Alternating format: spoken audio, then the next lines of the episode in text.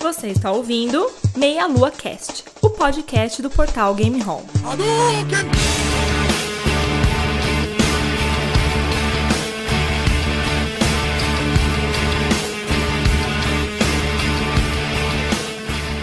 Saudações, queridos ouvintes. Estamos começando aqui mais um Meia Lua Cast e hoje aqui o tema é Matrix. Vamos falar um pouquinho de Matrix, das influências de Matrix, mas vai ser um papo bem descontraído. Ninguém aqui vai falar como especialista.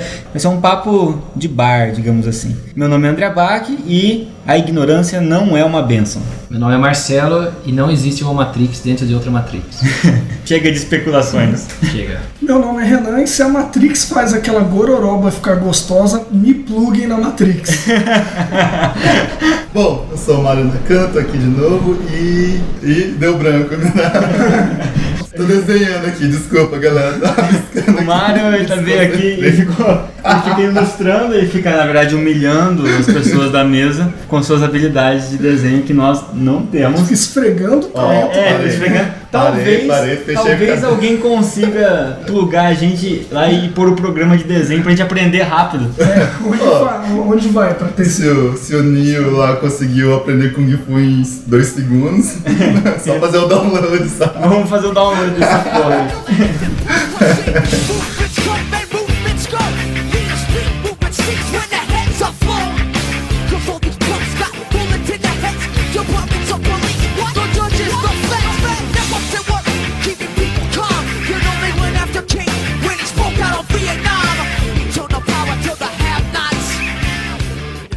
Ok, então vamos falar um pouquinho de Matrix. É, foi um filme de 99 e, bom, quando eu era um moleque, pelo menos, eu gostei mais, muito mais de ver o filme de ação com tiroteio em câmera lenta do que ne- necessariamente Sim. da filosofia envolvida, apesar de ter achado muito legal. Mas acho que começou, comecei a, a gostar mais de Matrix depois. Não, o pessoal fala muito do Matrix a questão da filosofia, né? Só que o pessoal às vezes, lógico que é bacana a filosofia, mas esquece que é um puta filme de ação, né?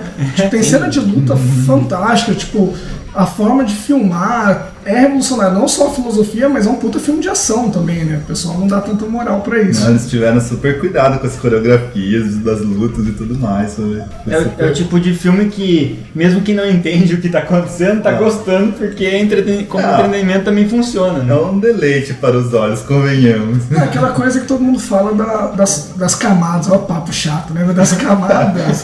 que, meu, você consegue, tipo, eu posso passar pro meu pai ver, ele vai achar massa. Eu posso mandar uma professora de filosofia ver que ela vai achar um monte de coisa legal. Então, tipo, é, eu acho que é por isso que pega muita gente, porque tem vários, né, várias camadas pra pegar todo mundo mesmo, assim. É, Né? o, o filme em si, ele tipo, você pode assistir em toda, é, várias idades, assim, conforme a sua vida vai passando e você consegue apreciar de uma forma diferente. Isso que mais empolga.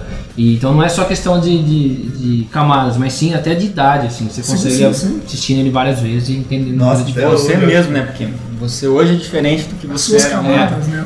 Nossa, nossa.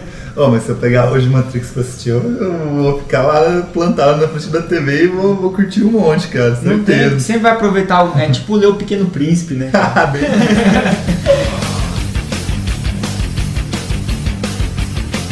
Muito bem, então Matrix, lembrando um pouquinho do enredo, o que acontece? Eu lembro que era o, o Neo lá, era tipo um hacker, né? Ele tinha um trabalho normal, No- normal. mas ele ao mesmo tempo ele era hacker. Não era né? nem um trabalho normal, ele tinha um trabalho boring, assim. É, era chato pra caralho. que era muito é, linha de produção, ele ficava num cubículo ali, se sentia claustrofóbico. A ideia do cubículo era exatamente essa: ter passar o sentimento de claustrofobia. E ele buscando sair daquilo ali. E ele e achava, ele se incomodava, né? O jeito dele. É, ele só falava, pô, tem alguma coisa mais do que isso, né? Minha vida não é só isso. Você sentiu toda a sua vida. Tem algo de errado no mundo, não sabe o que é, mas percebe como uma farpa na sua mente que o deixa louco. E ficava ali conectado na internet buscando uma janela para ele encontrar o que ele buscava, né? E o filme começa aí já, né? Porque quem nunca falou, meu, eu tenho que seguir essa vida, esse negócio chato de ter que acordar e eu vou pra um lugar que eu não quero porque eu sou obrigado, porque eu tenho que ganhar dinheiro. Ele trabalha numa empresa de software, né? Tanto que ele vendia É. software Sim. no mercado negro, digamos assim. E, meu, a, a primeira frase, tipo, É a primeira frase do Wake Up New lá, é a primeira frase, né? Que ele tá É. dormindo e ele acorda com o É, computador lá. Meu, isso daí é tipo wake up everybody, sabe? Tipo, todo mundo acorda e tipo, meu, tem outro, outro caminho, sabe? Acho que todo mundo já pensou nisso uma hora ou outra. assim. Faz uma certa alusão ao Microsoft naquela, no negócio do, do software ali, da empresa de software. É, não, a primeira coisa que você Um pensa, negócio pensei na muito Microsoft. gerencial, Aham. administrativo, empresa, assim. Produzir indefinitivamente, assim. Uhum. Isso é bem legal. E tá lá o cara naquela, de repente. E é instigado pelo, instigado, pelo Morpheus via computador, né? É, eles fazem até uma. É, é legal isso, que eles têm bastante referência no filme com outras obras. Isso, isso que é bacana. exemplo, uma referência bem legal é do, do livro do Alice no País das Maravilhas, só que através do Coelho Branco. Imagino que, nesse momento, deve estar se sentindo um pouco como Alice, caindo pela toca do coelho. Hum? Sim, Que é ele sair daquele mundo que ele tá e ir pra um mundo completamente diferente, né? É, que é conhecer um outro mundo, que talvez seja a realidade, na verdade. Exato. Na verdade, o Matrix é toda uma busca por referências, né? Na hora que ele vai pegar até o software para entregar, ele pega um livro do Baudrillard, que é simulacro e simulação. Sim, sim. Então tem, tem a ver com tudo. Aí você pegar um, Ele é um filme cheio de referência, né? Sim, você destrinchar. É uma salada, né? Até os próprios irmãos é, Wa- Wachowski. Eles tinham muito, eles eram muito fã de anime, então e de é, mangá, as coisas da cultura japonesa, e eles trouxeram isso pra dentro do, do filme. Eles colocaram bastante coisa, que nem o kung fu e tal, porque era uma coisa que eles gostavam muito. É. Que daí teve essa parada toda de luta mesmo, né? Que é a, a outra parte que a galera que curte ação gosta, né? Tem uma parte de luta oriental, meio filme de Hong Kong, assim. Tem. Exato, porque eles, pela, pela época que o filme saiu, eles devem ter crescido vendo aqueles filmes B de Kung Fu, né? Aquela coisa meio Record, sábado da tarde. então, os caras os caras cresceram vendo aquilo, sabe? É, não deixa ser uma homenagem também, né? Ah, certamente, é. Aí o cara falou, vamos só que vamos fazer isso mais legal. Vamos pôr um monte de câmera em volta desse cara aqui pra É. fazer ele girar 360 A graus. quantidade de filmes que saiu com esse efeito depois de Matrix é É, inacreditável. até hoje, cara. Até, até o- o Shrek tinha isso. Tanto que eu acho que depois, ou eles tiraram isso dos outros materiais, ou eles diminuíram muito, porque, tipo, meu, virou carne de vaca, né? É. Qualquer coisa tinha, tinha Time. A galera falou, nossa, é a coisa mais legal que dá pra fazer num filme de ação. Vamos fazer isso. Muito, muito bom.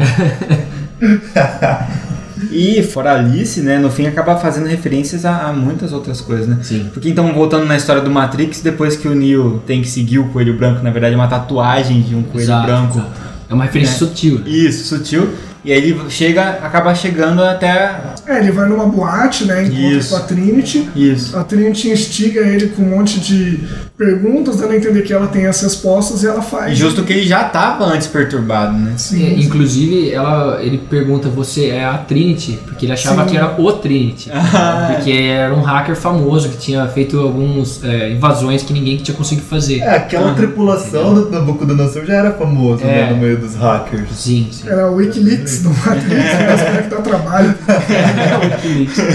E aí quando ele encontra o Morpheus, aí o Morpheus aí questiona mesmo de cara, né? Ele fala aquela história, aquela frase clássica lá que ele fala do sonho, né? Ele fala, e se o sonho, seu sonho fosse tão real e, e durasse tanto tempo que você não soubesse mais a diferença do que é sonho e do que é realidade, né? Você já teve algum sonho, Neil, que juraria ter sido real?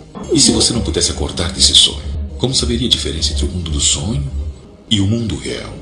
Cara, essa parte eu, eu dei uma olhada de novo antes de vir pra cá, nessas cenas, Nessa porque, cena meu, específica. É uma, é uma aula de filosofia ali, em, sei lá, quanto tempo tem a cena? 15 minutos, não sei. E, meu, é uma das coisas mais absurdas. Quando você vai dar aula de sociologia ou filosofia, tipo, eu dei aula um tempo, a gente costuma pegar o mito da caverna pra começar, bastante explicar. Sim. Mas hoje em dia você pega a molecada, pega 15 minutos do filme do Matrix, edita ali e coloca, porque, cara, aquilo ali é o mito da caverna numa linguagem que eles vão pegar. Muito mais acessível, né? Eles vão pegar. Perfeitamente compreensível, até pra mim. Eu acho que esse é o grande mérito, eu acho, do, do Matrix até, trazer uma filosofia tão complexa que muita gente teve dificuldade, inclusive, para adaptar Neuromancer pro cinema pela complexidade do, do livro. Exatamente. E os caras conseguiram fazer, cheio de referência, um filme que todo mundo consegue pegar, né? Bem ou mal, consegue entender o- qual é o propósito, né? E aí quando o Morpheus oferece as pílulas, né? Que é bem legal, né? A azul lá que ele pode dormir e acordar igual sempre. Aí começa uma coisa muito legal do filme que vai se estender até o último filme, é a escolha.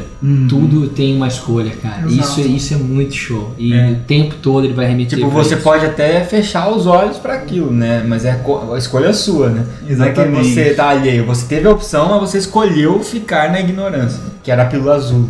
Mas aí escolhe a vermelha.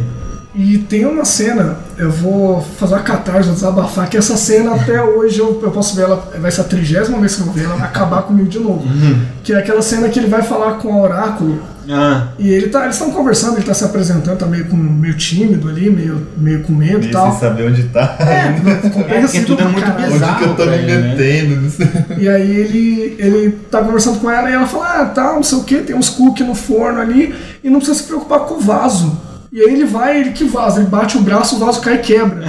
aí ele vira pra ela e fala assim, mas você, você, você sabia que ia cair o vaso? E ela fala assim, a pergunta não é essa, a pergunta é, se eu não tivesse te falado nada, você ia fazer o vaso cair? E meu, Aí você vai ficando louco, né, Essa cara? funde a cabeça. Que é a mesma coisa da colher do, do menino, Exato. né? Que, é, que o, o molequinho lá entorta a colher e aí ele olha e. Mas todas as- menino fala a colher nem existe. né? Daí Ele o fala. Snow Spoon, né? É. Puta. Daí fala que não é, não é a colher que entorta, mas é você que, que entre aspas, entorta, Sim, né? sim. É porque a sua percepção da, É. da, da colher que muda, né? Acho que é isso que ele tá falando. Cara, sempre quando eu entro naquele quarto do oráculo é pra fundir o cérebro mesmo. Todas as Mas é bizarro, cara. as conversas por É muito louco, cara. Você E tem que- tem uma coisa legal, que ah, você pode perceber que as, as- eles falam as frases pausadas no final, mas ao mesmo tempo é rápido os diálogos. Sim. Então essa parte que é mais densa, assim, filosófica, você... Uma pessoa normal, ela vai passar aquilo ali, a pessoa que não, não tem muito essa parte de filosofia desenvolvida, ela vai passar aquilo ali e vai numa boa.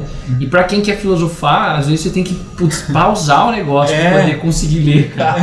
Porque é muita Porque coisa hora você, você pensar pode até ler, mas se processar, você não processa. é, uma né? frase tem tanto conteúdo, cara. É, É. denso aquele negócio. Porque os caras trouxeram filosofias de diversas até crenças, né? Assim, é, doutrinas, influências, né? Tipo, essa parte da colher tem muito a ver com, com budismo, e aí tem um pouco de hinduísmo, e tem cristianismo também. O próprio Neil sendo, entre aspas, o né? Messias.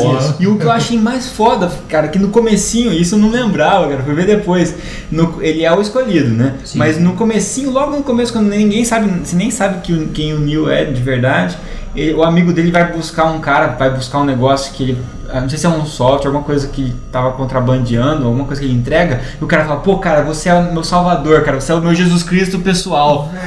Puta, cara, o cara faz a referência. Na, na primeira frase, cara, o cara fala, já Verdade. deu, falou, ó, ele é o Ele escolhido. entregou todo o roteiro E ali. você nem percebe, não vai, você vai perceber depois, Não, cara. é um filme pra você assistir várias e várias vezes, sem dúvida. É. Você- cada vez que você assistir, você vai ver uma referência diferente. Você deseja saber o que é a Matrix? Outra coisa, então, já que se foi citado o mito da caverna, ou que algumas pessoas preferem falar a, a- é, a alegoria da caverna, né? É bem bacana mesmo, porque tem muito, muito a ver, né? Resumindo, né? O mito da caverna ele fala de. Eu acho que é, tanto que eu falei, eu acho que questão filosófica. A filosofia é, um- é a alegoria da caverna, assim, eu acho que não tem. O resto é comentando isso, é incrementando isso, mas o básico da filosofia é o mito da caverna. Ele fala de. É, no mundo, né?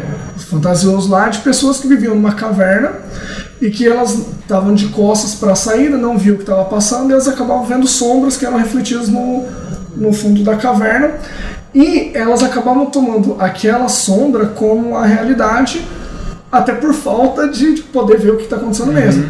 E já é um paralelo muito legal, porque, por exemplo, a gente pega, sei lá, influência de meios de comunicação e tal, quantas pessoas não estão sendo levadas pelos meios da- de comunicação a ver sombra só, em relação a um monte de coisa. É visão de mundo, né? Exato. E aí o que, que acontece? Uma pessoa dessa acaba escapando da caverna e vendo que o mundo é muito mais do que aquilo que ela tinha visto até então. E o que, que acontece? Que eu acho que é o fundamental do mito da caverna é uma coisa que é observável no dia a dia, assim. E é até uma, uma das plots do, do Matrix também. Que a pessoa que saiu e viu a realidade, ela volta para tentar avisar as outras que tem alguma coisa errada, que aquela não é a realidade. Que é a intuição principal, qualquer um faria isso, né? Fala, venha ver, cara, isso não é assim. E né? ela é atacada pelas pessoas que estavam dentro da caverna, porque aí entra, eu acho que a grande coisa que é até que ponto você quer a realidade, sabe? O, Aceitar. o Nietzsche mesmo falava, tipo, você vê o quanto uma pessoa é forte pelo tanto de verdade que ela aguenta. E a grande maioria das pessoas não prefere, eu prefiro, inclusive, se eu puder escolher em alguns casos, comer a gororoba do Matrix e sentir o gosto de picanha, na boa. É. Entendeu? Aham. Mas é, eu acho, por isso eu falo, tipo, o mito da caverna, ele é a grande pedra da filosofia, assim, porque é a hora que vai mostrar exatamente isso. Existe um mundo que a gente não tá vendo e que só através do pensamento que você vai atrás. E é, é o Matrix, né? Eles viviam no mundo ilusório e através do pensamento eles falam E o mais que eu acho legal também da comparação do mito da caverna é que quando a pessoa sai da caverna, ela não tá acostumada nem com a luz, né? E aí ela fica Sim. ofuscada, ela se sente mal, causa mal-estar. Ao mesmo, ao mesmo tempo ela não sabe dizer se, ela, se aquilo na verdade é a- não é a realidade, né? O que ela tava vivendo era a realidade ali presa, né? Quando ela sai, de repente aquilo pode ser. Ela pode achar que é a fantasia até ela entender que aquilo é a realidade. Tipo, ela saiu de fora e entrou dentro de um é, de repente estranho. agora que ela tá meio que sonhando, sei lá Agora- o quê. Né? Agora que ela entrou um no lugar. pesadelo, no caso. É, um pesadelo, sei lá. E é o que acontece com o Neil, né? No começo ele não aceita Não bem, aceita, né? é. Ele não E entende. eles até falam uma, uma frase lá que eles nunca tinham tirado uma mente que já tinha ficado tanto tempo na Matrix. Porque para aceitar é muito difícil. E tem uma frase que o, que o Neo solta que é a coisa mais foda assim do mundo, porque tipo, ele, ele foi desplugado da Matrix, ele tá carequinha lá e tal. E aí ele acorda meio assim do, do, do transe, né? Daquele processo todo. E ele sente dor nos olhos, como você falou. É.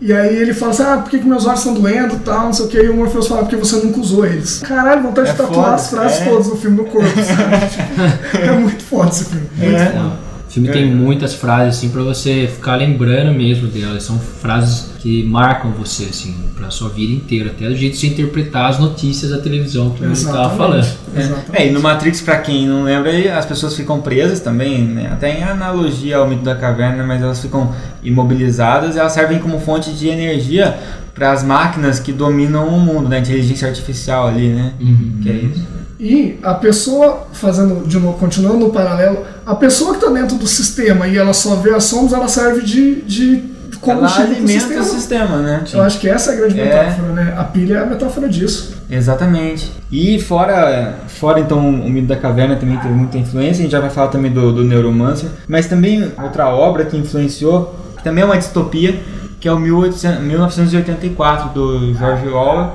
que fala de uma forma parecida, mas daí é o, o próprio governo né, que faz essa manipulação. Enquanto no Matrix são as máquinas, mas não importa, né? É. Tem- a, a premissa é próxima também né, nesse aspecto. É, o Matrix, pelo menos na minha compreensão, é uma coisa meio que existe um sistema, mas ele tá meio esfumaçado, né? Existe a máquina no filme que tem que ter um inimigo ali pra você ver. Mas se você pega a metáfora, é, aonde que tá esse controle? Esse controle tá esfarelado, né? Ele tá pulverizado. No 1984 tem um inimigo bem definido também. É.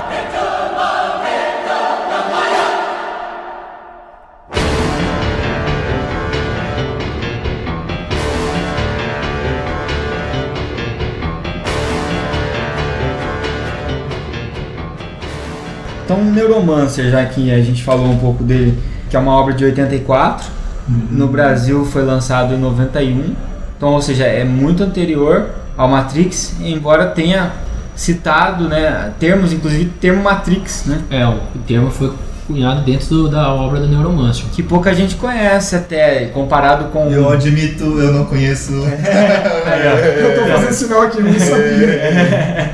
É, o termo foi, é, foi criado dentro do livro, cara. É- até tem uma cena que eu acho que tem muita referência do livro dentro do filme do Matrix. E assim, quem quer putz, entender mais de Matrix, assim, o filme mesmo, a O história, protagonista, ele é um hacker, né? Ele é, é, e ele é como se fosse o Neo, assim, então, de certa forma, entendeu? Ele é um hacker que começou, ele quer ele ganhar notoriedade. Na verdade, ele não é nem que nem o Neo, que o Neo já aparece no filme como se fosse um hacker já bem experiente, né? E no, no o, o Case, que é do, do, do Neuromancer, ele não, ele começa muito Ele ainda é bem novato. é, bem hein? novato, assim, considerado um newbie, assim, e ele moleque vai. é, ele se espelha num cara que é bem conhecido. Tem uma cena muito legal, que é a hora que o Neo ele para o coração dele ali e tal, enquanto ele tá conectado na Matrix, que aparece o. mostra uma cena muito fixa, assim, no monitor e aparece a mensagem flatline, em vez de aparecer tipo morto ou qualquer outra coisa. Por quê? Porque no, no o livro, o Casey, ele, é, ele começa treinar com um cara que chama Flatline, que é um cara que morreu durante a incursão à Matrix e conseguiu voltar. Entendeu? Olha, Então tem, tem uma referência muito, Muito legal, forte, cara. né? Muito E, e, e o Casey, no caso, ele tem uma, uma mulher lá que, que ele conhece no começo Tem. também, como se fosse a Trinity. Como se fosse a Trinity. usa. é, E usa um óculos que, que ah, o, o filme, no caso, no, no livro é implantado e no, no, no osso da. Nossa, da negócio é cyberpunk. é a Molly, né? Molly. É, e no filme é a- a- usam os óculos assim para fazer bastante diferença.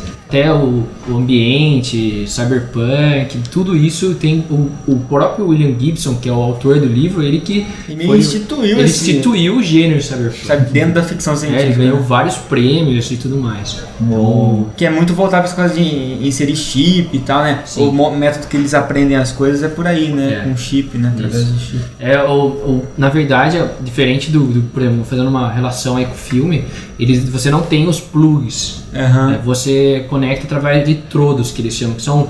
Você coloca na pele, assim, é, no- perto do- uma bandana, é, na, na região do- da cabeça, e você se conecta à Matrix.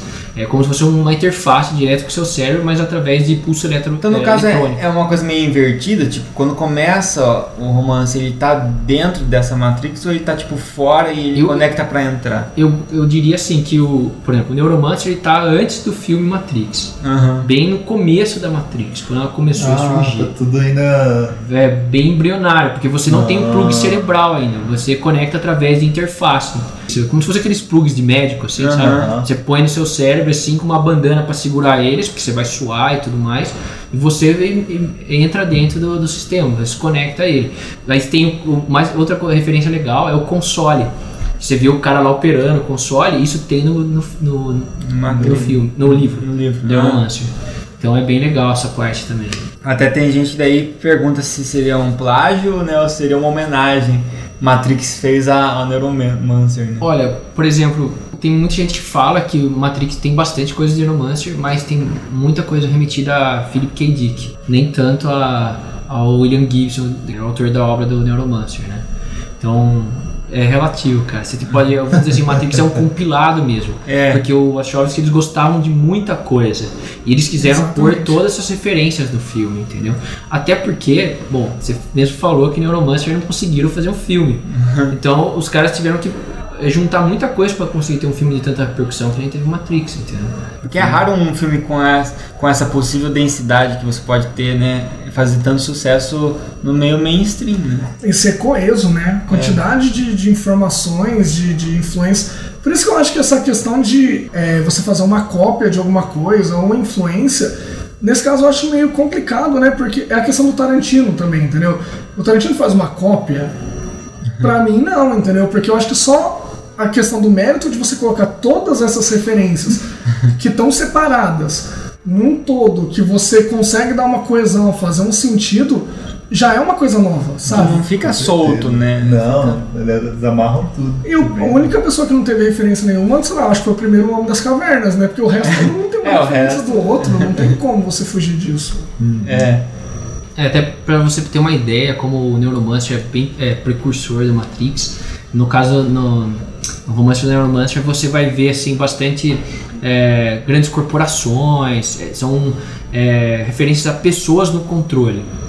E, e- e uma parte interessante do Neuromancer que ele vai te levar é que tem duas inteligências artificiais, que no caso são os pais da, dos, do, no caso do, da civilização robótica da Matrix, que eles estão se, querendo se fundir, porque eles eram amarrados, eles separados propositalmente pelos humanos, para eles não terem poder sobre a raça humana, e no fim do, do livro, assim, ele vai juntar isso daí e vai começar a desenvolver a civilização de robôs, né? Nossa. Então legal. isso aí é bem Sim. legal. Então você vê que o Neuromancer passa bem antes. Na verdade, vamos dizer que ele é o startup para você ter uma Matrix, para você ter o, é, a- o início da civilização de robôs. É, e o legal é que faz sentido, né? Porque de repente uma civilização que ela é mais é, ainda humana, né? No caso do Neuromancer. E ela começa a ter essa experiência de plugar os eletrodos e acessar a Matrix, digamos assim. Isso pode levar no futuro a pessoas querendo acessar a Matrix porque lá é mais confortável. E abrir uma brecha para que as máquinas dominem, né? E falem, bom, Então, vamos, vamos- a galera tá gostando desse negócio. Então, vamos dar, dar acesso à Matrix e deixar todo mundo lá pra Então, sempre. Mas aí que tá um negócio legal. Por exemplo, no filme você tem um arquiteto que você ele fala que ele que desenvolveu a Matrix e tal, mas pelo livro você vê que quem desenvolveu as primeiras Matrix, assim, que na, na, na época, no caso, seria recreacional, foram os próprios humanos. Por exemplo, na- no caso do livro ele fala que é uma novela. Você conecta na, na novela mesmo, só que em vez de você assistir as pessoas, você assiste de dentro de um personagem. É como se Você fosse- sente que o personagem, você quer ser o personagem principal daquela Então, isso novela. pode virar uma espécie de droga, né? de- É como se Sim, fosse Usar uma aquele. fuga, né? Ele É. fala isso, que por exemplo a mãe do Casey, ela ficava 24 horas conectada nisso daí, ela trabalhava e ficava Sim. conectada. Então é uma coisa tipo aquele quero ser John Malkovich, você entra dentro da cabeça da pessoa, do, Só que não é uma pessoa que existe, né? É. Na verdade são os atores, tem uma novela mesmo, ele tem tá ali. Tem um, Um- um tem um- background um, uma história de fundo. Só que daí tipo tudo que o ator sente, o beijo, o abraço, a emoção, a pessoa que tá conectada tá sentindo. Eles a ideia é, o Matrix foi criado inicialmente Como um para isso. entretenimento. Como entretenimento, é, comunicação entre grandes empresas e tal. Cara, E- como se fosse o Second Life, mais ou menos. Só que bem mais eu tô imersivo. pensando nisso. eu Seria, pensando vamos imaginar, assim. vamos fazer o seguinte, hoje a gente tem internet, todo mundo se conecta na internet Exatamente. para navegar, beleza.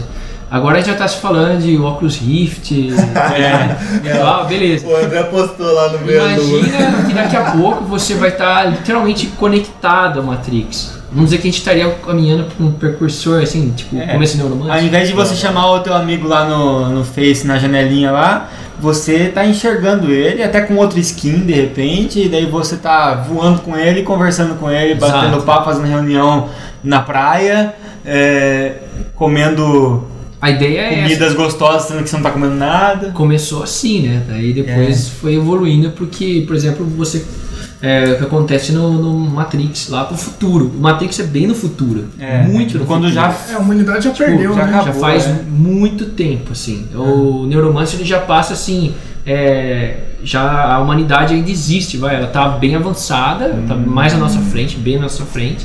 E é como se a gente estivesse caminhando para Neuromancer para depois ir para Matrix. assim É, dizer. e, e é medonho, né, cara? Porque Dá isso, medo. o Neuromancer foi escrito em 84, né, cara? Então, tipo, 84 tinha muito menos as tecnologias que a gente tem hoje.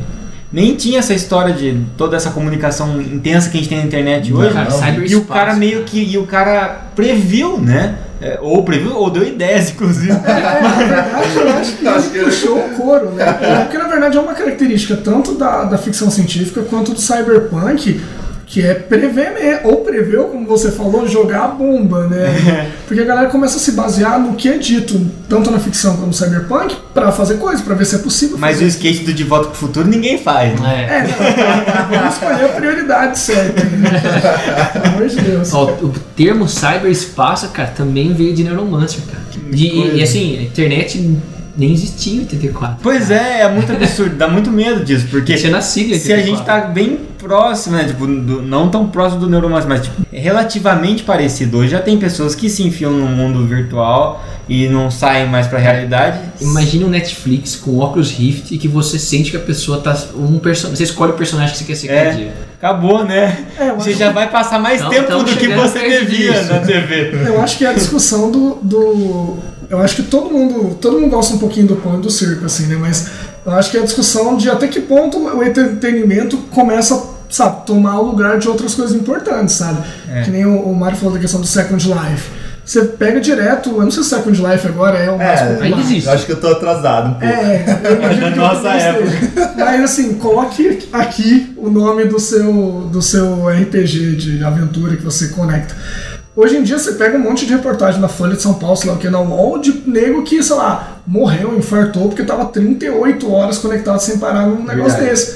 Eu acho que isso diz muito em relação ao papel que isso tá é, cumprindo na vida da pessoa, que é o, o cara que cagueta todo mundo na Matrix, entendeu? O cara falou, meu, que se foda o que vai acontecer aqui, eu quero voltar pra minha vida iludida lá, que lá eu sou um guerreiro medieval fodão, que namoro uma princesa e os cambal, e na realidade eu tenho que trabalhar num cubículo, entendeu? É, fazer um software que eu acho um saco, porque essa é a realidade. É, igual é, o cara lá, o Cypher, né? o nome desse- Isso, É, obrigado, é. obrigado. Que ele, que é ele que fala, justamente a frase que eu falei no começo, que a ignorância não é uma benção, ele fala que a ignorância é uma benção, né? Sim. Naquela conversa lá. E que em alguns casos, realmente, a hora que você para pra perceber, tipo, a pessoa é melhor às vezes ficar, né, tranquilinho e do que ficar aceitando a realidade que é dura, né? E foi o que o Renan falou também, né? Da, de aguentar ouvir a verdade, né?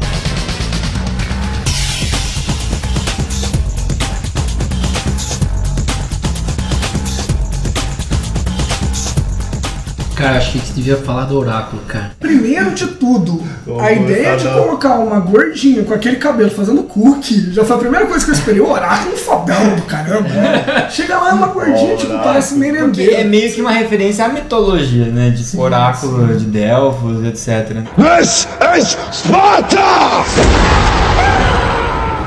Só que aí você imagina um negócio mitológico, né? É, aí chega a mulherzinha lá O fazendo. mais mitológico é a, é a plaquinha, né? Conhece a ti mesmo que fica em cima. De resto, cara, é uma tia que parece a merendeira da escola que você gostava, sabe? Mas o oráculo com o Cook, ele lembra, tipo, mãe, assim. Exatamente, Ó, é, o é símbolo maternal. materno da coisa. Exato, exato. Porque ele não é frio, entendeu? Igual, por Aham. exemplo, o arquiteto, que é o cara que é exato, calculista. E, mas e qual é a função do oráculo nessa coisa toda? Vamos, vamos colocar uma, Então. uma pulga atrás da orelha.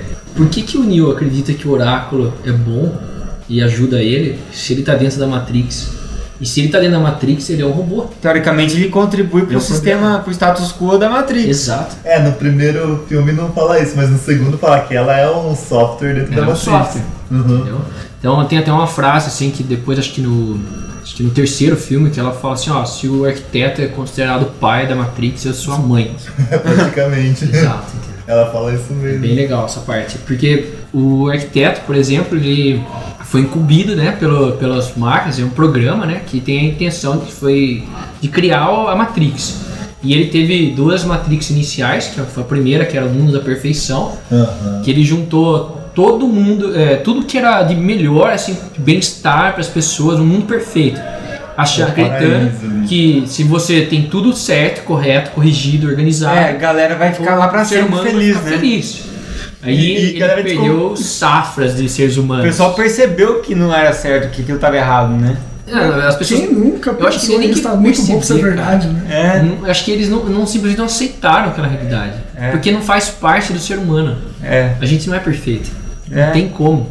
Então, e, e daí o que aconteceu? Ele fez a segunda Matrix baseada na nossa história, colocando guerra, um monte de problema que a gente teve no passado. E também ele perdeu safras e safras de seres humanos.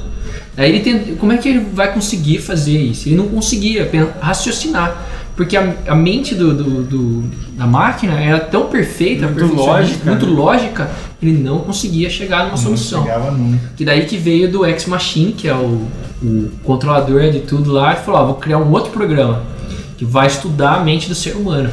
E esse programa que começou a estudar a mente ser humano, ele trabalhava com probabilidade e não com coisa exata. Olha então só. ele fazia o quê? Porque o ser humano ele não aceita uma coisa exata. Você tem que ter aí Nunca é absoluto. né? Nunca é absoluto. Você pode mudar a sua ideia num instante, assim. Então aí que entra a questão do, do. Aí ela fala do poder da escolha, da probabilidade, que cada vez que você está analisando a probabilidade, você tem que ver quais escolhas possíveis aquela pessoa pode fazer, as variáveis das E probabilidades. as e tal. consequências, né, do- dos caminhos que você escolhe. Aí já junta o Merovision. Que cada, o Merovision é uma chave animal nisso daí. Que ele que fala ação e reação. Aí você junta o quê? O programa que estuda probabilidade e um que fala que toda ação tem uma reação. O que, que o oráculo consegue fazer? Prever, né? Prever o futuro. Aham. Então, o que acontece? Por isso que o oráculo é oráculo. Aham. E lembra que uma hora que ela fala é um assim. programa muito bom de probabilidade. Ela fala assim: Ah, você vai lá e fala com o Meryl Vision. Ele fala: Mas como você co- conhece ele e tal? Como eu posso confiar? Ah, Ele já foi muito íntimo, assim. Ele, ele conhece o oráculo, ele é amigo íntimo do oráculo. Só naquela hora que eles estão brigados por causa do Neil, né? E tal. Mas é, eles trabalham junto. Então, o que faz o oráculo poder prever o futuro, entendeu? Por isso que ela fala ali naquele momento que ela é muito nebulosa, ela não consegue ver o que vai acontecer daqui em diante. Mas ela tem esse- praticamente os cálculos dela, provavelmente vai dar tudo certo, entendeu? Aham. Mas ela não consegue ter a certeza, porque ela não consegue mais falar com o Merovision, entendeu?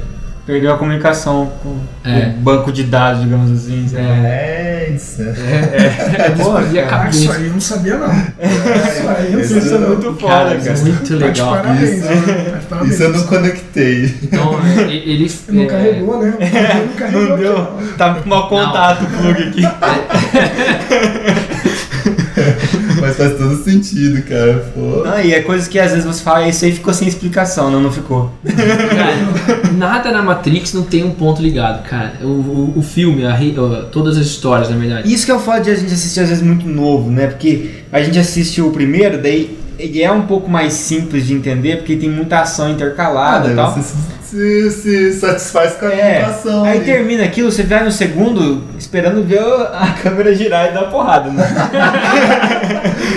Só que aí já é muito mais pesado, né? Não, o segundo e E, terceiro. e a hora que vai pro terceiro, e acabou a ação, né? Praticamente. É puramente Se filosófico. bem que no terceiro eles deram uma boa carregada nos efeitos especiais É. na- nas lutas, né? Sim, é. Ah, aquela mas, invasão de Zion lá. É, Nossa, até cansa. Até mas que é a parte chata até, né? É a parte chata, É, até cansa. Mas ele fica, alterna com grandes partes de, de conversa mesmo. Uhum. E, e que muitas, muita gente não gostou, né? Eu acho um melhor do que as- os dois últimos por conta dele ser muito mais Equilibrado. equilibrado. Exatamente, entendeu? No, no 2 e no 3 eu acho que eles, lógico, manteve uma questão é, filosófica e tal, mas eu acho que eles foram mais para um lado de transcendência, sabe? Eles levaram É. para um outro. O primeiro, ele tem um conceito muito mais. A meu ver, de, de questão de computador mesmo, sabe? Uma coisa que eles passam muito tempo na Matrix para você entender como funciona lá dentro, entendeu? O segundo e o terceiro foi para um lado mais de imanência. Eu acho que eles carregaram mais no discurso religioso, digamos assim, no segundo e no terceiro do que no primeiro, entendeu? E eu acho que o primeiro é muito mais equilibrado em todos os aspectos. De, tem ação, tem filosofia, tem diálogo, tem porrada, tem tudo, sabe? É, E eu acho ainda que, além disso, a gente se sente mais confortável vendo as pessoas dentro da Matrix do que vendo aquela situação horrível fora, sabe? Diz muito Tem sobre a gente, É, inclusive. muito sobre a gente. Porque me, me incomodava mesmo. Que era falar, puta, de novo esse lugar horrível, sabe? Tipo, volta lá, pelo menos vai conversar dentro da Matrix, que é mais gostoso lá dentro. Não, você quer Naquela nave nojenta, aquele Você lugar quer ver o rio rasgado, né? Você É. quer ver as roupas farroupilhadas. É, eu quero quer ver o cara com sobretudo, sobretudo fodão, preto, assim. voando e Voando. tal. Que é outra coisa que influenciou demais, né? A roupa do Matrix apareceu em tudo que é filme, né? Tem que É, no é. Anjos da Noite é Vampiro Matrix, né? Ouro, é sei o quê, é sobretudo.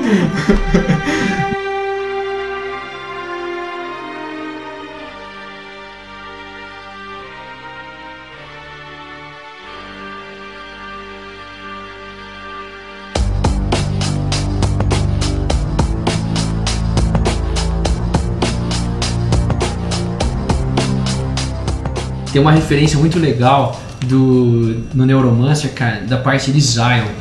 É, porque ele também chama Zion lá, né? Exato. Só que assim, diferente, por exemplo, o Neuromancer, Zion é no É uma estação espaço, orbital, né? orbital. É. E no, no caso do Matrix seria dentro da. Terra, subterrânea. Aí tem uma coisa legal que Mas eles dançam numa festa lá eles- também. né? exatamente, isso que eu ia falar. que ele- no livro tem muita referência à costura Rastafari. Aham. E inclusive o- no, no, no filme, você, na hora da dança, você vê perfeito, assim, os caras com os dreadlocks, assim, pulando. E os carinhas lá, que é o Tank e o Dozer, né? Que são... Que aparece no, no, no livro também, cara. Tem os- as referências pra eles no livro, sim.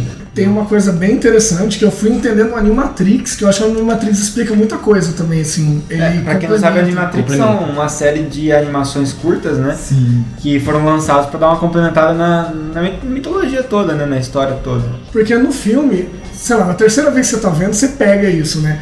Mas, por exemplo, você vai ver a primeira vez e você fala, mas que caralho de lugar zoado que é a realidade. Você quer ir, quer ir pra Matrix mesmo. Aham. E você vê que é escuro, é uma porrada de coisa lá. E aí eu nunca tinha entendido, até eu ver o Animatrix, por que, que eles Zion era no, no interior da Terra.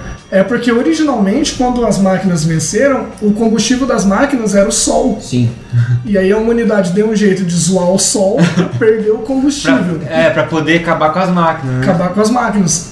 Não funcionou, como é lógico, que não ia funcionar. Fudeu mais pra eles. É lógico, porque é, é um apocalipse das máquinas, ia dar bosta mesmo. E aí, qual que era o único lugar que eles poderiam ir que teria calor pra viver? É o interior da Terra. E eu fui entender isso vendo. Animatrix, sabe? Cara, eu não no- tinha pegado tão bem isso. No filme tem, ele fala, explica isso. Ele fala dá uma, dá uma, é, faz o- uma, uma historinha, ele- né? O Morpheus joga o Neo lá dentro de uma, põe ele numa poltrona. branco assim. lá, todo fundo branco. Não, depois eles caem numa poltrona Ah, é que a terra é- destruída, assim. É verdade, o, é verdade. O, o céu em chamas e tal, que não tem sol, né? Aí ele, ele explica que eles estão ali no centro da Terra exatamente para poder conseguir ficar aquecido e manter a vida, né? Só que é, essa parte do, do- do queimar o- a estratosfera fez mais mal pro ser humano Ah, do que as claro, próprias claro, máquinas. claro. Até porque depois disso que as máquinas começaram a É, usar a- gente de pilha, pô. Cadê a fonte? É, pá, já que vocês tiraram o sol, vamos usar vocês, usar né? vocês. Já. E, mas tem uma, uma hora que o conselheiro lá, ele vê que ele tá passando no corredor à noite, assim, e ele encontra com o Neil, acho que já acho que é o terceiro filme já.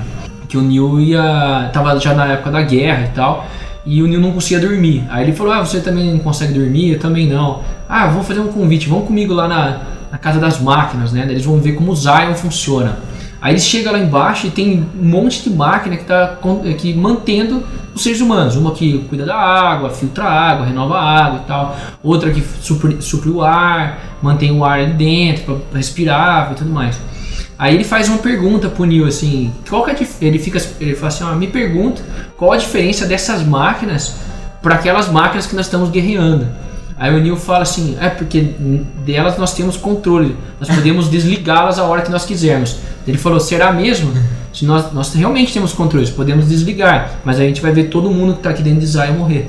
Então a Aham, gente depende, das máquinas. Nossa, é muito foda isso aí. Aí, e, e tem uma. ah, e antes disso, o Neil tinha falado com o Oráculo, logo em seguida ele falou com o Oráculo, o Oráculo falou assim que ela acreditava numa existência dos dois, uma coexistência dos dois. Que é, as máquinas dependiam dos humanos e os humanos dependiam das máquinas. E ela queria fazer uma trégua e acabar com a guerra. O Oráculo acredita nisso, porque ela pensa, foi programada, é um programa feito para pensar como humano. E o Neil é, acaba junto com, com o conselheiro ali, que é o cara que rege todo, o conselheiro-chefe, acabar chegando à mesma conclusão, que eles dependem do, um do outro. Então, assim, é uma coisa muito legal, cara. É, não é, não é aquela coisa preto e branco só, né? Né. Tipo, não é, ah, vamos derrotar a máquina, acabou, resolveu. No primeiro filme tem esse arzinho, né? Tipo, as máquinas são os vilões. É, Nos outros dois você vai ver que o negócio não é bem por aí. As máquinas não são os vilões. Acho que É. é, o, é, Exatamente. acaba sendo tendo essa dependência. Uhum. Afinal, as máquinas só chegaram a estar tão evoluídas porque a gente precisava que elas fossem mais evoluídas É. para as nossas necessidades futuras, vamos assim dizer. e até comodidade, às vezes conforto, né? E é o que assusta de novo, né? Quando você assiste, porque você vai vendo realmente, aí vira e mexe sai uma notícia lá, o cara desenvolveu uma inteligência artificial, o cara que consegue fazer Para tal de coisa. mexer com essa porra, né? É, tipo, não, deixa, você já viu que vai dar merda. A gente quer que o, o Netflix fique sugerindo um filme bom pra gente, baseado no que a gente gosta, mas daí isso é inteligência artificial. É. Uma hora ele vai começar a selecionar o que a gente assiste, entendeu? É, exatamente. Aí você clica no lá, não, esse aí você não gosta. Você não sabe e ele sabe, É, né? mas eu quero assistir. Não, você não vai gostar. Muda pra esse, ó. Eu vou desligar a televisão. Não, você não vai, você não quer desligar a televisão.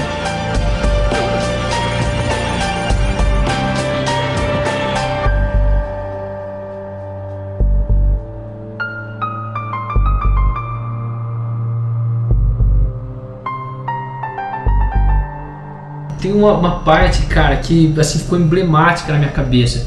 Eu até escrevi um, um artigo sobre isso, assim, que do- a gente tá esquecendo de falar do Smith, cara. Nossa, é, pô. Claro. Pô. Pô, Mas, gente, E ainda mais o primeiro filme, o tanto que. É o Elrond, né, cara? Não, cara, o, o- tem uma parte ali que é muito legal. Que acho que é no, é no primeiro filme ainda, né? Que o Morpheus ele foi capturado lá no, no- Que tem aquela parte mais top, assim, que o Neo entra destruindo Nossa, tudo. é, a ação. A arma, água, né? né? É, explode tudo. Cara, putz, é muito legal essa parte, mas ele tá. Enquanto isso, o Smith tá, tá interrogando o Morpheus, né?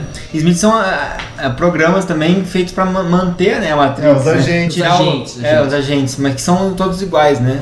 São, é um programa, é, não tem variação, assim, todos eles são iguais. E a ideia dele é o guardião da Matrix, é identificar pessoas que são que não aceitam a Matrix e tirá-las da, eliminá-las da Matrix. Esse cara de terno preto. É o cara que, é o cara que te chama de louco quando você tá começando a ler filosofia e tem aquelas conversas no bar, né? O cara fala, não, cala a boca, isso daí é realidade, essa aqui vamos, mesmo. vamos ver aqui o. É, Essa parte aqui da entrevista, cara, é muito legal. Porque ele começa a falar assim que ele tem nojo do ser humano, assim, que da- do cheiro do ser humano, ele começa a viajar no negócio e ele fica falando que ele vê a gente como um vírus. Que é onde a gente não tem ordenação, assim, a gente vai crescendo assim. Desordenadamente. Desordenadamente, estraga, destrói coisas, tudo. É. E, e ele fala bem isso daí, que ele vê a gente como um vírus e que diferente das máquinas, a gente não encontra uma maneira coerente de subsistir no lugar, no ambiente, né? E a gente vai destruindo tudo. é o parasita, É né? um parasita, assim. Essa parte, cara, eu me remeteu, putz, uma, um livro do Carl Sagan que eu tava lendo que, que ele fala do quanto a gente tem exponenciado, assim, a população na Terra nos últimos anos, assim. Então daí você começa a pensar, pô, será que a gente vai consumir todos os recursos da Terra em quanto tempo? É. Quanto tempo a gente tem aqui ainda, assim? Aham. Ah, será que o Smith tá certo, legal. né? É. É, essa E parte teve um rapaz que fez, um cara, um rapaz não, um cara já é mais velho. Ele fez uns cálculos, o cara é matemático, mas ele fez uns cálculos, ficou meio sensacionalista, não sei se vocês eu viram. vi, um vi videozinho rápido, ele mostrando como, como se a gente fosse cultura de bactéria, né? E aí ele mostra dentro de um tubo de ensaio que tem um meio de cultura, aí quando ele vai pondo as bactérias e como vai crescendo exponencialmente, meio que vai acabando muito rápido, né, o, o suprimento, e aí por mais que você gere mais suprimento ou mais espaço, não, não consegue dar conta do crescimento exponencial, né? Nossa. Essa parte do Smith é muito legal, cara. E também vai remeter a uma outra parte que o, o Smith ele acaba virando um vírus.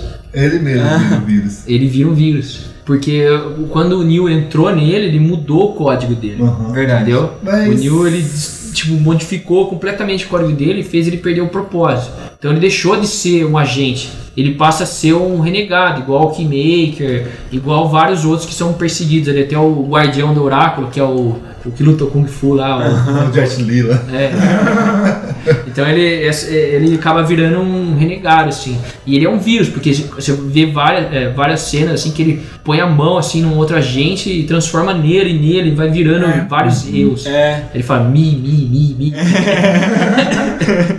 Mas uma coisa que. Tá, eu entendi, mas eu não, não entendi o porquê que o Smith, aquela hora que ele tá interrogando o, o Morpheus, ele tira o, o ponto da orelha.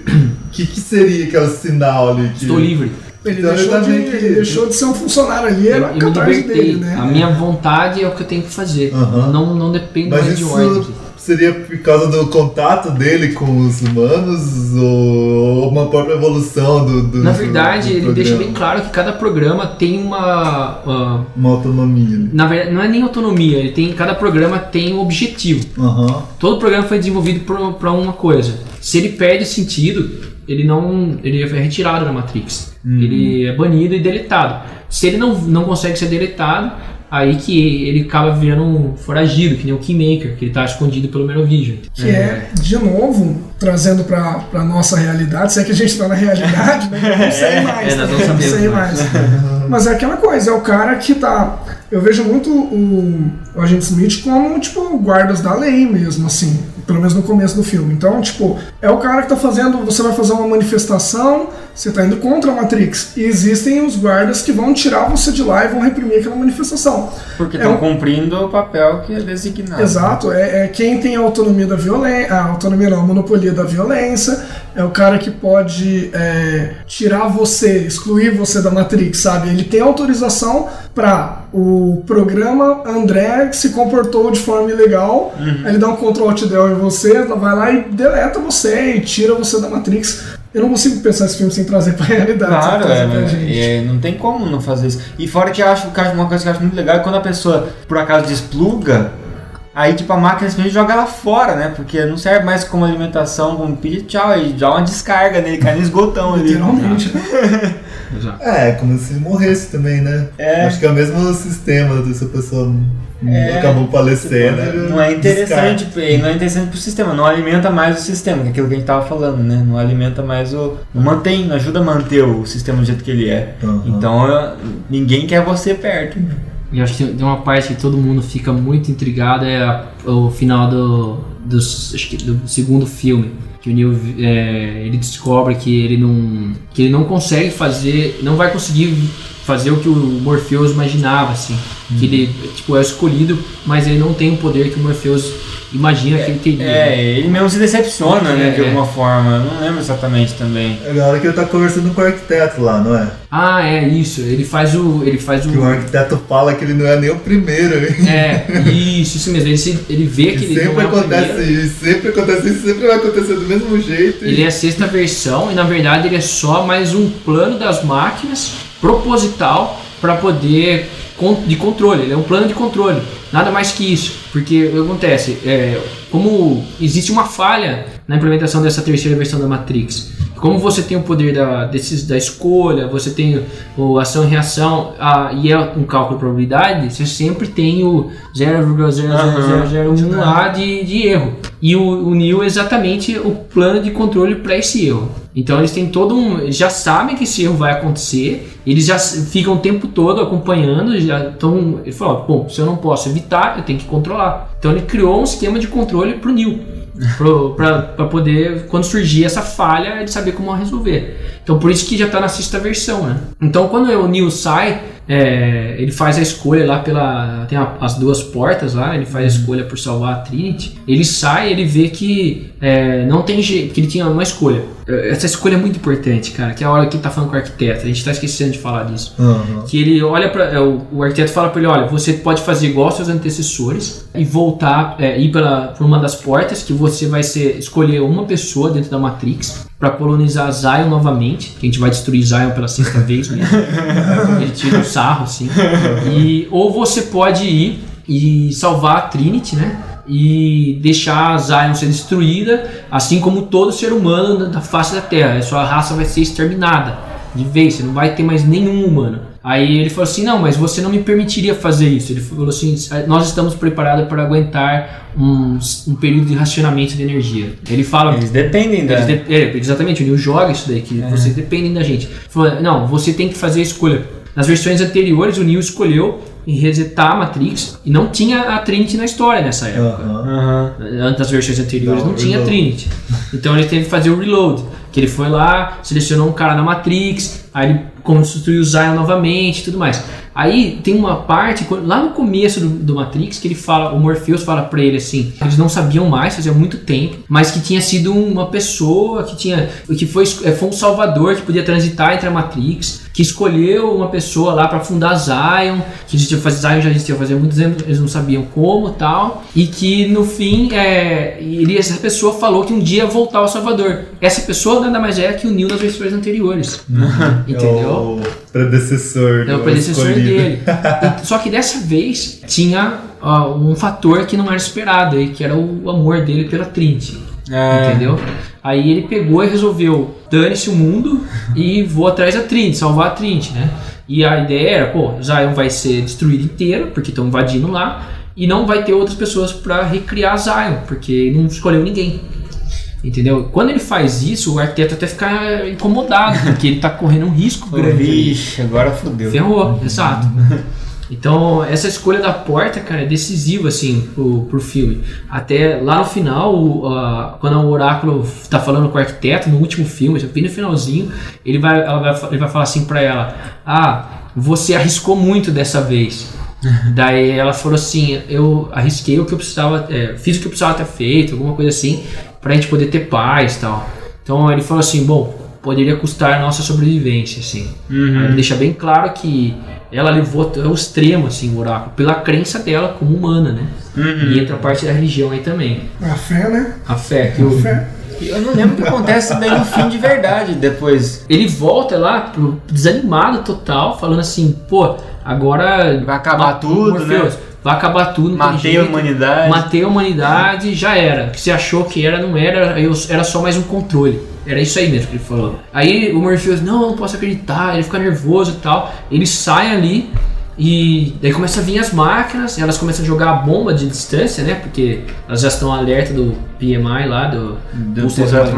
magnético. E eles pegam e saem da nave, né? O Nabucodonosor destrói, o Morpheus chora de ver o negócio destruindo e, e começa a vir as sentinelas pra matar eles, né? Aí o Neo de repente percebe que tá sentindo a sentinela. E ele vai lá e para elas. Como se fosse dentro da Matrix, o que eu tava Exato. Aí entra a polêmica. É uma Matrix dentro da Matrix? Ah, essa que é Porque a ele não tá pergunta. conectado. Aham. Não tem um plug na cabeça dele. Como é que ele tá conectado? E por que, que você falou no começo que não é uma Matrix dentro da Matrix? Cara, porque Pra gente finalizar, no então. Neuromancer, cara, tem uma. O segundo livro, no Count Zero, que é da sequência Sprawl, que é do. do esse romance do William Gibson? William Gibson, ele tem uma menina que ela consegue conectar a Matrix mesmo não estando plugado. uma conexão Wi-Fi. Aí. Mas é, uma conexão. Ai, velho. É o futuro, né, gente? Aí eu falei, pô, será, cara? Será que é isso? Será que é isso? Quando eu li o livro, eu falei, pô, só pode ser isso. Aí eu assisti o filme de novo. Sabe aquela parte que o Smith ele, É, o Smith, ele- ele entrou num cara, entrou na mente do cara, uhum. e o cara vai. é, ele, esse cara sabota todo o contra-ataque que eles tinham feito um- uma casinha para as máquinas lá, e no fim foi sabotado e morreu um monte de gente, só esse cara sobreviveu. Aí tem aquela reunião lá, eles falam, ó, só tem um cara, ele tá inconsciente, e a gente vai falar com ele agora, descobrir o que aconteceu, né? Aí acaba o filme com o Neil deitado e ele deitado também. Os dois apagados, assim, É, em final coma, do né? segundo? Final do segundo filme. Aham. Só que daí, quando começa o terceiro, logo de cara, ele fala assim: tá lá a Trinity cuidando dele e tal. Aí a médica lá fala assim: o estranho é que ele não tem padrão cerebral de quem está é, em coma. Ele está com padrão cerebral de quem está conectado na Matrix. Nossa. Aí que eu nossa. falei: putz, encaixou, velho. Aham. É, é, não tem outra Matrix, o cara tá conectado no negócio. Por quê? Porque ele é um programa, ele é um ser humano programado, cara. Igual o Smith é, invadiu o cérebro do cara e ele é um cara programado, ele é um software rodando dentro da mente de um ser humano. Entendeu? Nossa, muito foda. Essa parte é muito legal, cara. Então até isso, Tem- quando as máquinas falaram, ah, vamos criar um plano de contingência para falha, foi criar um ser humano para isso. Um ser humano já com software para poder resetar. Ou seja, fudeu, né? Não tem caminho, porque até o caminho que você acha já foi pensado.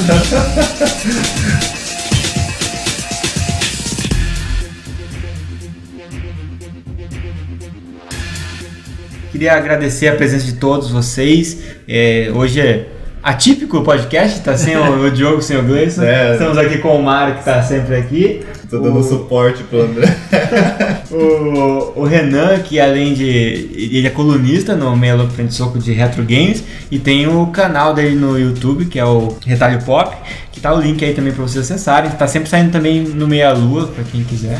Eu sou uma putinha da internet, eu saio no meu aluno, alguma coisa cat, eu tô saindo aí, vocês me acham em algum lugar aí. Em algum lugar vocês me acham, vocês vão trombar comigo em algum lugar. E o Marcelo, que veio, apesar de existir toda essa conexão via internet, a gente não gravou via Skype, ele veio de Piracicaba até Londrina pra gravar esse podcast. Todo prazer, cara, participar do Minha Lua e foi uma experiência muito legal pra mim. Vamos fazer mais vezes, mais vezes. Demorou. Por Skype com um certo controle pra não sermos sugados pela matriz. Ou monitorado. Ou monitorados.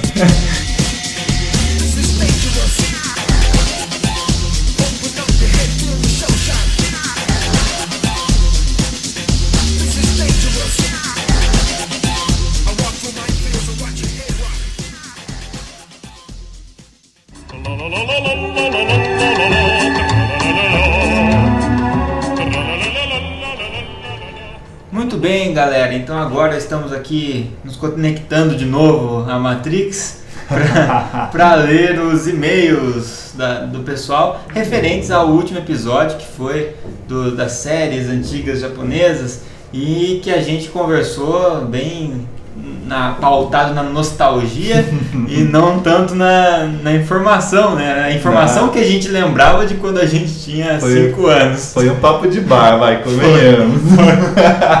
E para ler o e-mail aqui eu tô junto com o Mário, E aí, galera? esteve no episódio, né? Então vai Tava lá saber, falando água também. vai saber do que se trata. Vixe, vamos ler os e-mails então. Muito bem, então temos especialistas no assunto aqui que comentaram. Então o primeiro e-mail é do Jacó Galtran, que contribui inclusive pra gente no, no Contos Sonoros. escritor. E ele tem inclusive um blog que eu vou até recomendar aqui para quem gosta dessa temática que, do, que a gente comentou. Ele tem um blog que chama, chama Jacó Rangers. Sério? Que é um, são super sentais brasileiros, é na forma de, de textos, né? Nossa, cara, eu não sabia não. É, e é muito bacana, cara. Ele fez vários comentários. Ele falou assim: vamos a algumas correções e tal, e deu várias. E falou- fez sugestões e complementos, né? Temos aqui elencados de 1 a 14. Vamos, Nossa. vamos lá. Dos heróis da manchete, todos foram feitos pela Toei, exceto Type Cybercops, que foi feito pela Toho. O final de Jaspion passou na TV brasileira. E que o Gleice falou que não. Ele falou que Jaspion passou. Ele falou que não passou o último episódio foi é, Black Kamen Rider. Nossa, Black Kamen O episódio final só está disponível legendado. Hum. Que algo parecido aconteceu com Spielvan. Putz, eu assisti Spielman. Ah lá, dos 40, 44 episódios, só os primeiros 40 vieram pro Brasil. E Giban, o último não veio pro Brasil também. Então esses aí foram os que não tiveram, não chegaram no Brasil. Changeman, ele disse que teve 55 episódios, a gente chutou 50 ali. Mas chutamos bem até. Chutamos bem. Tá bom. É, Super Sentais que foram utilizados na primeira temporada de Power Rangers foi o Zero Ranger. Ah, é, Eu- até encontrei o vídeo depois. A pronúncia é Jurenja. Que engraçado, cara. E ele falou que o original, que no caso aí são eles, é muito, mas muito superior a Power Ranger. Nossa. Desde então, todo Super Sentai ganhou uma versão Power Rangers. Atualmente, os Estados Unidos exibem Power Rangers Super Mega Force, usando as imagens do melhor Super Sentai de todos os tempos, Gokaiger, que passou no Japão em 2011. Aí ele falou, VR Troopers usava cena de Metalder e Spielvan. Spielvan. É, que é o Jas... É, que é o Jaspion 2. Jaspion É, 2. o Jaspion 2 é tosco, vamos chamar de Spielman. Spielman, por favor. Ele ainda comentou que na segunda de Troopers eles usaram também as imagens de outro herói japonês, Shider. Que Nossa. passava na Globo nos anos 90 de madrugada e que ninguém viu pelo horário de exibição. Eu não vi. Também não. Nem ficava acordado, cara, que a criança. Não. Você acha que pai deixava? O nome do robô dos Flashman era Flash King e ele não quebrou, Mário. Ele foi destruído por monstros inimigos. Ah, quebrou, ué. Foi quebrado na força. É. Não, não foi um, um dano passivo, né? Foi, É. foi avaliado por. Aí teve a discussão sobre o Ultraman, né, de quando ele era, e é antigão mesmo, de 66. O ator ainda tá vivo, inclusive apareceu em um filme recente da franquia que reuniu oito membros da franquia Ultra. Nossa, que louco. É, no momento, do- no Japão está passando Tokyo Girl, um Super Sentai baseado em trens, e Kamen Rider Ga- Game, que apesar de ter o tema de frutas, algo inusitado, é espetacular e tem tudo para ser o melhor da franquia. Ó. Recentemente tivemos o Ultraman Ginga, Ginga, e está confirmado Ultraman Victory para os próximos meses. Nossa, cara. Eu devo ter pronunciado tudo errado. Não, E vai ter um próximo e-mail com a correção da pronúncia. pronuncia assim, né? A franquia Power Rangers não tem mais de- de 30 séries, como a gente falou, zoando né, no, no nosso, nosso hipérbole.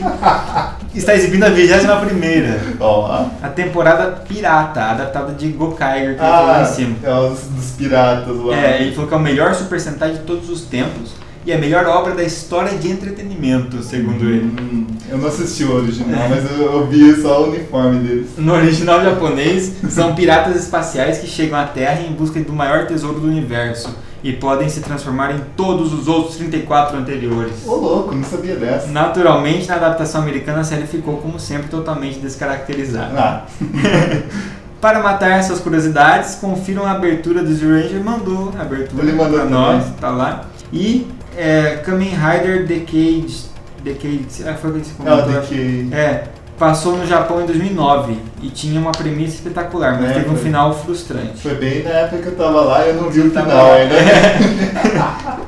Bioman Sentai, que passou em 84 no Japão, conta com a aparição do ator que interpretou o Jaspion em seu episódio 35. Confiram, deixou o link ali. E o que eu achei sensacional que eu assisti esse aqui, em 2011 a Toei lançou o filme Gokaiger vs Gozaiger, a batalha dos 199 heróis. Nele aparecem os 35 Super Sentai já criados. Todos os Rangers. É, e tá um monte, meu. Nossa, você vê eles brigando, tudo, tudo os azul juntos, verde, tá. É muito legal, cara. engraçado. Eu fiquei torcendo pros Power Rangers, mas eles. Os Power Rangers clássicos Os da nossa época. Mas eles apanham muito, cara. Os outros são muito melhores, os Sério? mais novos. É.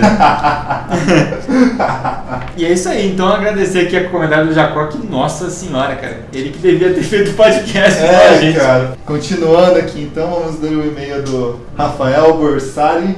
Ele começa assim, primeiramente, muito bem trabalhado e desenvolvido o cast, obrigado. Exagero que só parte, mas obrigado. Com relação ao assunto, ao meu ver, só novidade. Eu assisti basicamente somente Power Ranger e acompanhei até Tempestade Ninja. Infelizmente não foi tão bom, mas eu assisti na falecida Fox Kids e depois na Jetix. Esse eu não acompanhei, o O Tempestade Ninja também não. o Ultraman eu assisti graças ao meu pai, que tinha uma coleção de DVD dele muito nostálgico. Ah, ó, esse pai aí. É, pai Eu queria manja, ter um pai assim. Esse manja. Gostei. Gostei muito de ter esse conhecimento adicional que pode ser aplicado em um bate-papo, em uma roda de amigos ou até com pessoas de mais experiências que assistiram de fato os programas. Ah, e foi isso que a gente fez, né? Foi um É. bate-papo de amigos. Muito bom o trabalho e, como sempre, feito de coração e com vontade. ó. Parabéns, André. É, você também, todos nós.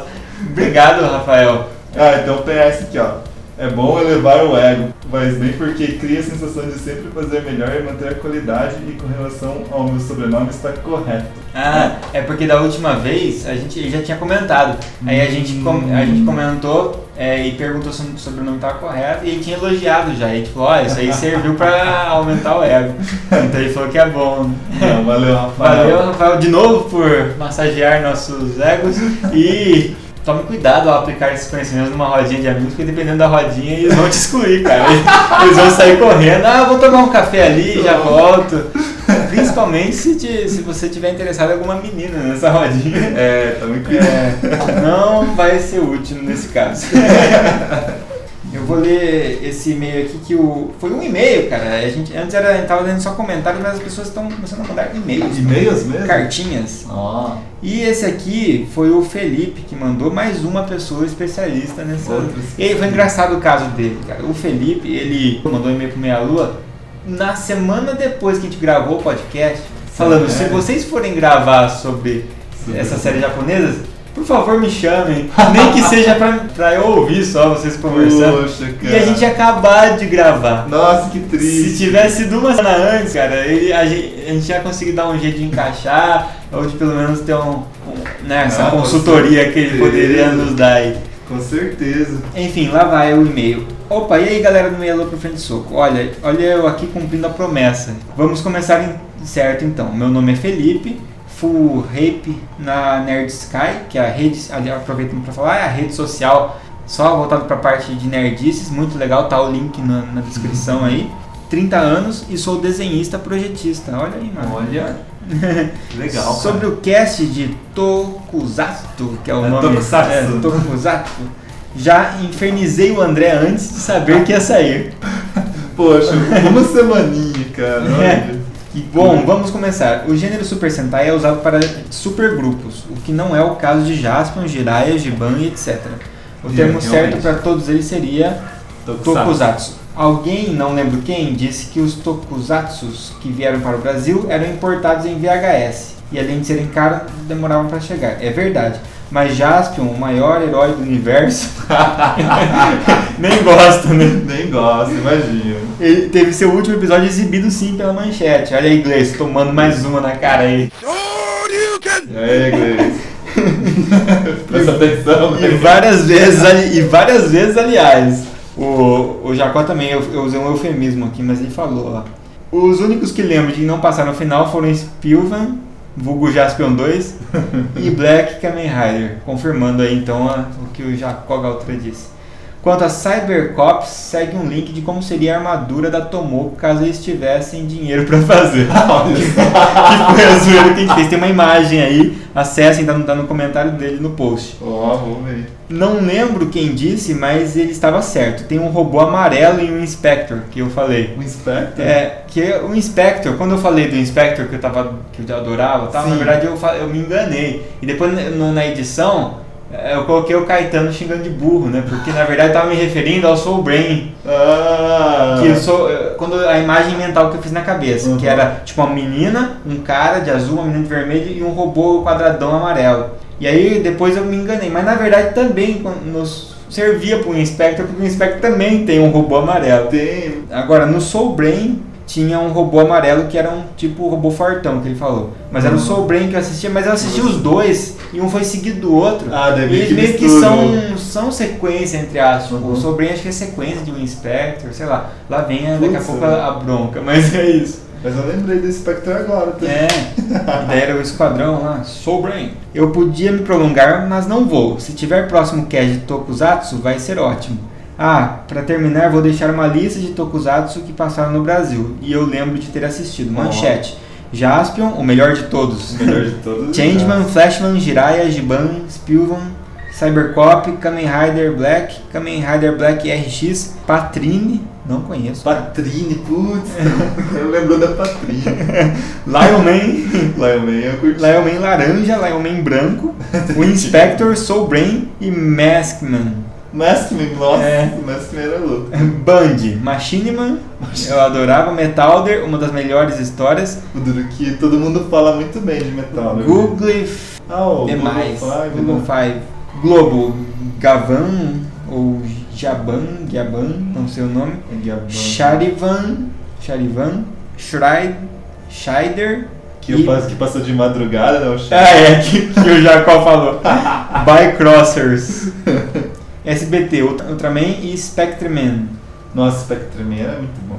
Falou, um abraço, galera. Valeu, Felipe, por todos os comentários, complementando ainda mais o que o Jacó disse. Cara, vocês dois deviam São mestres de. É, são ó, os caras que eu mais conheço que entendem disso. Beleza, valeu por- pela participação e mande mais e-mails. A gente gosta muito de receber e-mails, cara. Aliás, quem está ouvindo e quer mandar um e-mail para o Meia Lua para escrever mais, de repente no comentário ali no espacinho se sente inibido a escrever, mande para contato arroba meialuaprafrentesoco.com.br. Próximo e-mail então. Do né? Guilherme Vertamati. Isso, que é o host do nosso do Costelas Hidromel. Ah, que legal. Vizinho aqui do Ah, por isso que ele tá. Tá em casa. Saudações, nossa, saudações dele, ó. Saudações mitológicas, caros irmãos em armas. Aí. Saudações, Guilherme. Escutei o cast de vocês como sempre e, mesmo estando em casa, entre aspas, porque entre aspas, Porque ele tá em casa na meia lua, é a casa, do, Ah. é a casa do Costelos Hidromel com também. certeza. Então ele tá apoiando o comentário do Bax sobre o Cybercops e aproveitar para dar uma carteiradinha de leve. Ixi. Ele estava certo quando falou que as armaduras não eram representações dos planetas, e sim de deuses romanos. Aê, ponto pra. No escrito falando de cada um. Lá, Júpiter é a versão romana para ninguém menos que o temível Zeus, o que já justifica ele ser o líder do grupo, certo? Além de sua posição de líder, a arma principal do rapaz chama Cyber Thunder Arm, que poderia ser traduzido de braço do trovão cibernético, e seria uma excelente referência aos poderosos raios de Zeus. Olha só. É, você viu? Marte, na mitologia grega, é Ares, o deus da guerra, e, por motivos óbvios, possuía um arsenal de armas monstruosas e por ter um personagem ranziza, ranzinza e brigão. Ele era chato mesmo, É, né? implicava, né? Arrumava encrenca. Nossa, total. Saturno é o titã grego Cronos, senhor do tempo e espaço. Olha, eu não sabia. o que é muito bem representado por todo o sistema de posicionamento e radar que o COP possuía. Esse titã também era um mulherengo de escala maior, tendo sido pai de 12 olimpianos, o que também é muito bem mostrado pelo personagem. É verdade, é verdade. Cara, olha que bacana essas referências mitológicas, cara. Né? Nossa, no, no- quando eu era moleque, eu nem imaginava essas coisas. No máximo era os planeiros que você tava aprendendo na escola, né? Certeza. E por fim, temos Mercúrio, já mencionado pelo Bach. É, E- o que é que é o deus Hermes, mensageiro dos deuses e velocista do cosmos. Acho que ninguém perdeu a, compara- a comparação com o poder de superaceleração do copo. Não mesmo. Pois é, pois é, né? Quando eu era criança, obviamente, não sabia nada disso, nem eu. Aí, E só me divertia demais com as armas saindo de qualquer lugar. e é mesmo, cara. Nossa, ótimo cast, me diverti muito e ri demais com vocês. Grande abraço, Vertamate.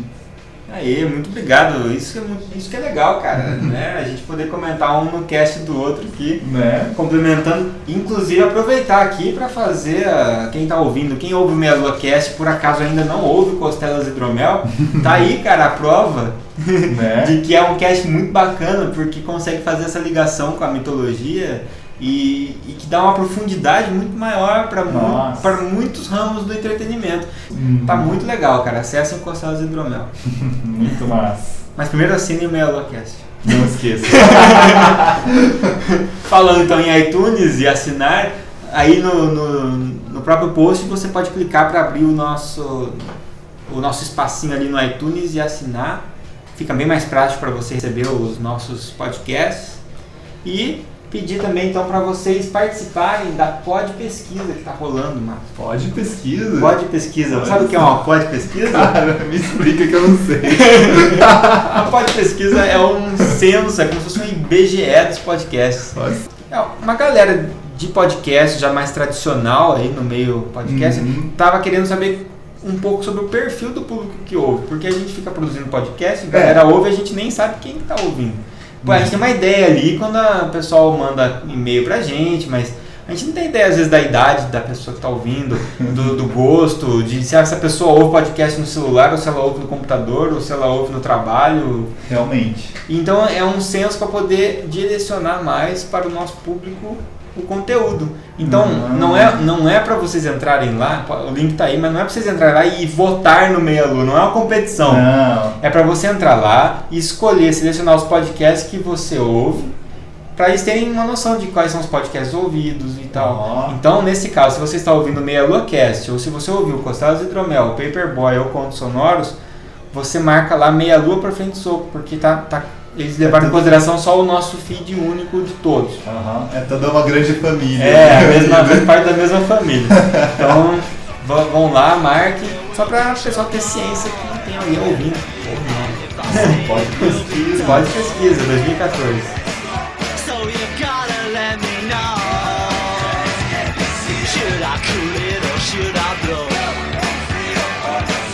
Should I stay or should I go now?